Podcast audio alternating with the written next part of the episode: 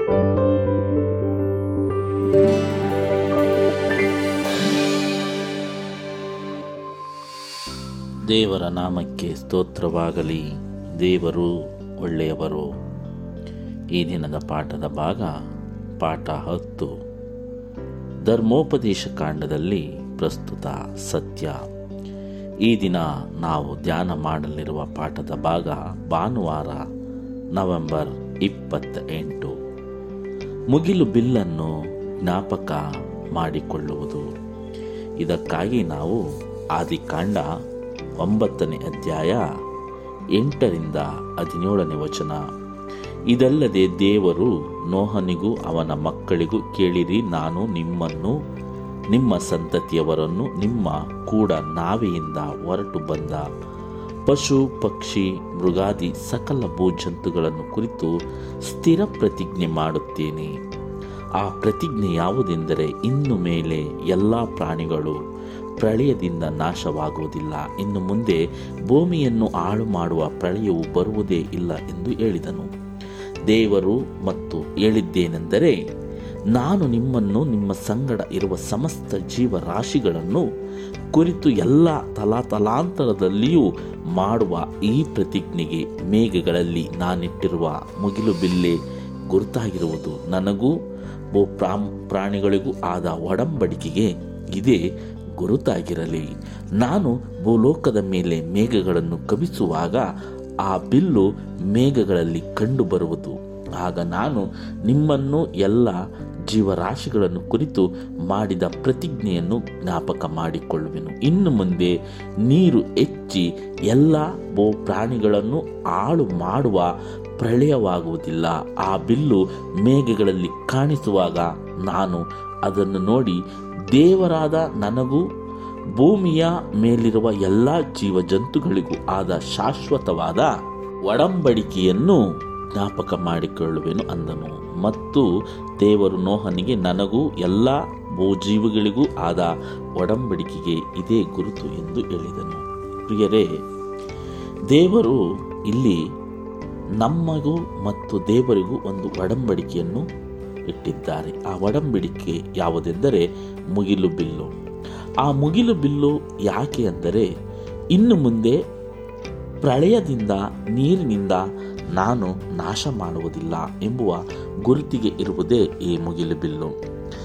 ಮನುಷ್ಯನು ಬಹಳ ಪಾಪ ಮಾಡಿ ಈ ಲೋಕದಲ್ಲಿ ಪಾಪ ಹೆಚ್ಚಾದಾಗ ದೇವರು ಆ ದಿನ ನೋಹನ ಸಂಗಡ ಹೇಳುತ್ತಾರೆ, ಈ ಮನುಷ್ಯರು ಪಾಪವನ್ನು ಹೆಚ್ಚಾಗಿ ಮಾಡಿದ್ದರಿಂದ ನಾನು ಇವರನ್ನು ಉಂಟು ಮಾಡಿದ್ದಕ್ಕೆ ಪಶ್ಚಾತ್ತಾಪ ಪಡುತ್ತೇನೆ ಎಂದು ಹೇಳಿ ಇವರನ್ನು ನೀರಿನಿಂದ ನಾಶ ಮಾಡುತ್ತೇನೆ ಎಂದು ನಲವತ್ತು ದಿನ ಹಗಲು ರಾತ್ರಿ ನೀರನ್ನು ಸುರಿಸಿದರು.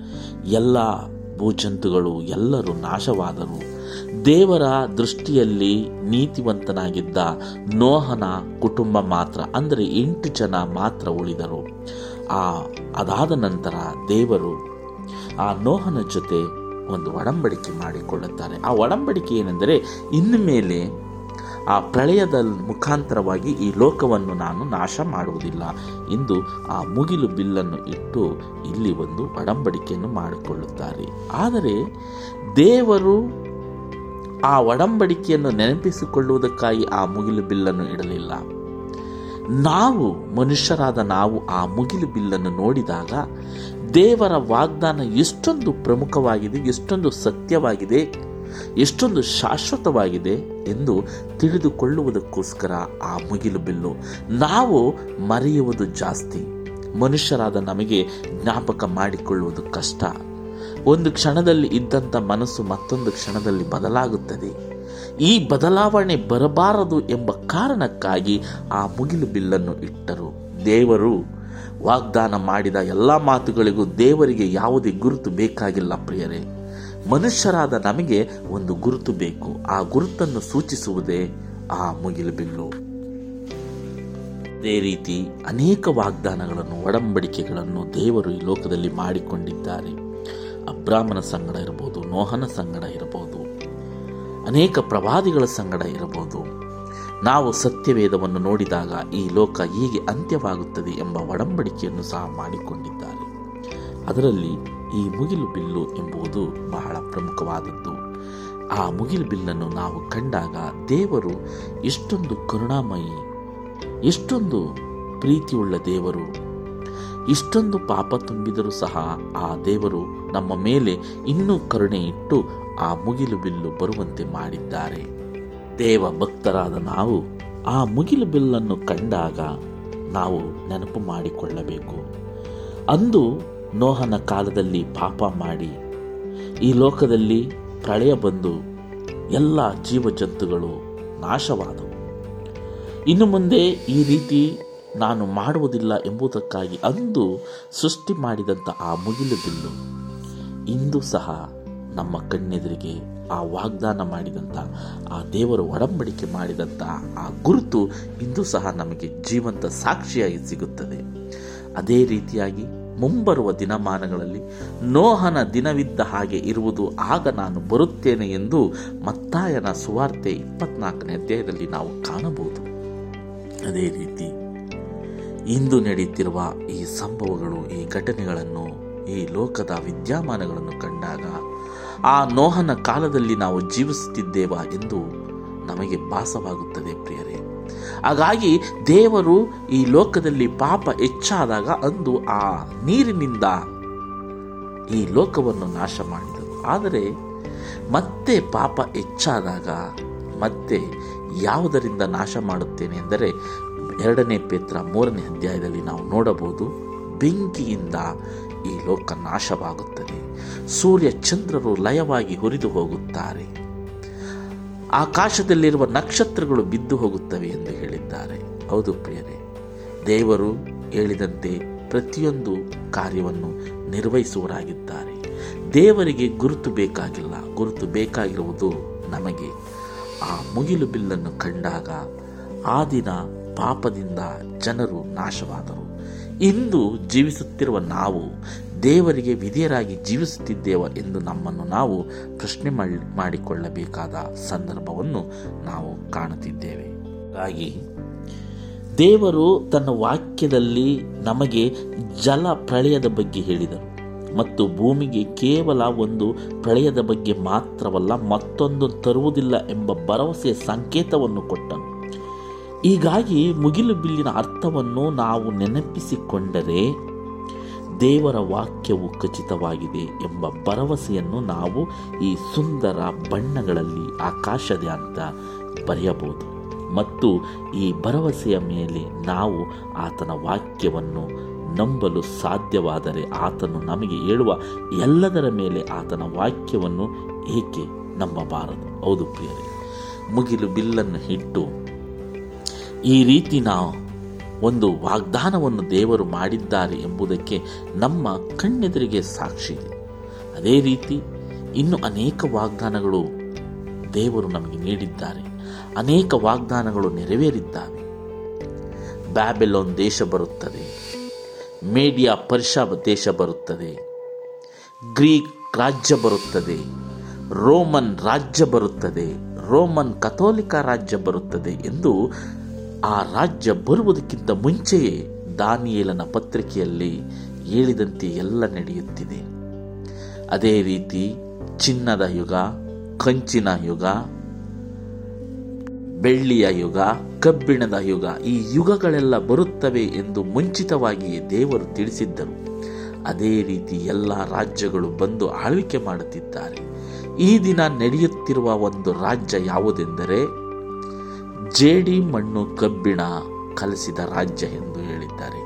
ಅದೇ ರೀತಿ ಈ ದಿನ ನಡೆಯುತ್ತಾ ಇದೆ. ಇದಕ್ಕಾಗಿ ನಾವು ದಾನಿಯಲನ ಗ್ರಂಥ, ಪ್ರಕಟಣೆ ಗ್ರಂಥಗಳನ್ನು ಅಧ್ಯಯನ ಮಾಡಿದಾಗ ನಮಗೆ ಕಾಣಬಹುದು.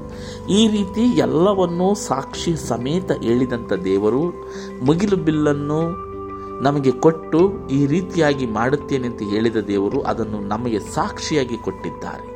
ಈ ಮುಗಿಲು ಬಿಲ್ಲನ್ನು ನೋಡಿದಾಗ ನಾವು ನೆನಪು ಮಾಡಿಕೊಳ್ಳಬಹುದು. ಹೌದು, ದೇವರು ಅಂದು ವಾಗ್ದಾನ ಮಾಡಿದ ರೀತಿಯಲ್ಲೇ ಇಂದು ಎಲ್ಲ ಕಾರ್ಯಗಳು ನೆರವೇರುತ್ತಿದ್ದಾವೆ ಎಂದು ಹಾಗಾಗಿ ಮುಂಬರುವ ಏಸು ಕ್ರಿಸ್ತನ ಎರಡನೇ ಬರೋಣಕ್ಕೆ ನಾವೆಲ್ಲ ಹೀಗೆ ತಯಾರಾಗಿದ್ದೇವೆ ಎಂದು ಯೋಚಿಸಬೇಕು.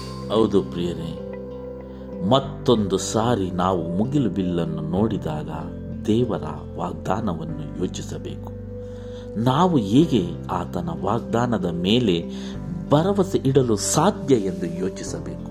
ಹಾಗಾಗಿ ಆ ಮುಗಿಲು ಬಿಲ್ಲನ್ನು ನಾವು ಜ್ಞಾಪಕದಲ್ಲಿಟ್ಟುಕೊಂಡು ಮುಂಬರುವ ದಿನಮಾನಗಳಲ್ಲಿ ದೇವರು ವಾಗ್ದಾನ ಮಾಡಿದ ಹಾಗೆ ಎರಡನೇ ಪೇತ್ರ ಮೂರನೇ ಅಧ್ಯಾಯ ಹತ್ತನೇ ವಚನ ಈ ರೀತಿ ಹೇಳುತ್ತದೆ.